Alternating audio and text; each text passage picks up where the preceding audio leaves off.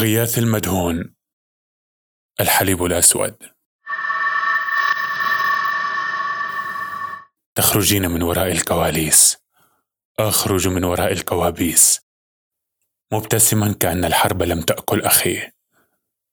وفي تلك الأيام حين كان أصدقائي السوريون يموتون تحت التعذيب كان أصدقائي الأوروبيون ينسحبون بهدوء من جرحي. جرحي الذي يخدش حياتهم البيضاء ولا يتناسب في أي حال من الأحوال. مع المعايير الغربية المتعارف عليها عن شكل الألم. في تلك الأيام كنت أهمس في أذنك بما يهمس به رجل لامرأة حين يأكلها. وفي نفس الزمكان الذي كنت تنامين فيه بهدوء مثل بحيرة في شمال السويد. كانت الحرب تجلس على حافة سريرها كأنها زوجته. وكانت آيات القرآن التي ضربني معلم الابتدائية كي يحفظها هي الشيء الوحيد الذي يساعدني على النوم. يا الله لقد أكل الذئب قطعة من قلبي ودمرت البراميل دفتري. يا الله لقد أكلني الذئب حقيقة لا مجازا وأغرق المتوسط مائي أنا الذي كنت أمشي في الأرض مرحا لكنهم سرقوا أصدقائي وانتحروهم في دمشق. فانكسر كأس الماء البارد الذي كان يبلل عطشي.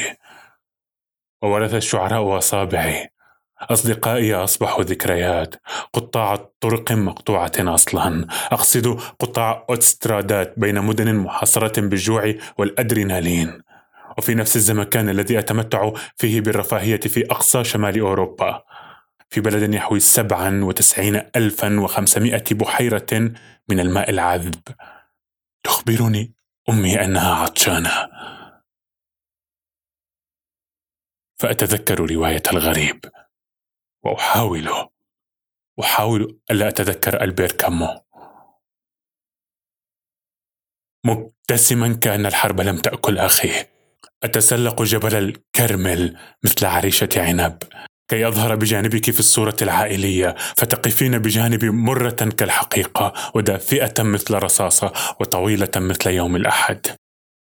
امرأة بذاكرة مثقوبة يسيل منها قلبي على شكل فراشة. كلما فكرت فيها تفكيرا مشروعا يرفض قلبي أن يرضخ للشريعة الإسلامية.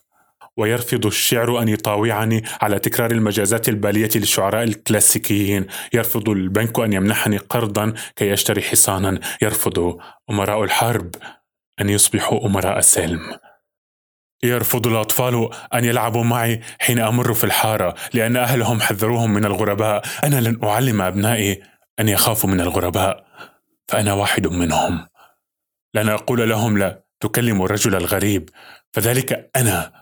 أنا الغريب الذي فقد يده في الحرب الأرمل الذي لم تمت زوجته المهاجر الذي لم يغرق في المتوسط المؤمن الذي قبلك على حائط الجامع فارتجف الشيخ في صلاته خوفا من غضب الله. اللاجئ الذي فتشوه فوجدوا ذكرياته مخبأة بين الأجوبة الماكرة. أنا الذي أحببتك بتوحش وقبلتك دون أن أعرف الفرق بين وجهك والسكون. حول منزلك أعوي كذئب مجروح وفي ليلك الحالك أضيء أرجوانيا خافتا كجمرة سجارة في الظلام. كلما لفظت اسمك يتأتئ قلبي. كأنني أولد من أمي مرة أخرى.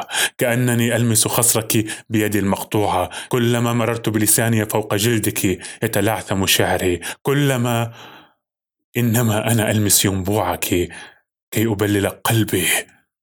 قلبي الذي شققه الجفاف. كلما إنما أنا أشرب صوتك المبلول بالماء كي لا يقتلني العطش. إنما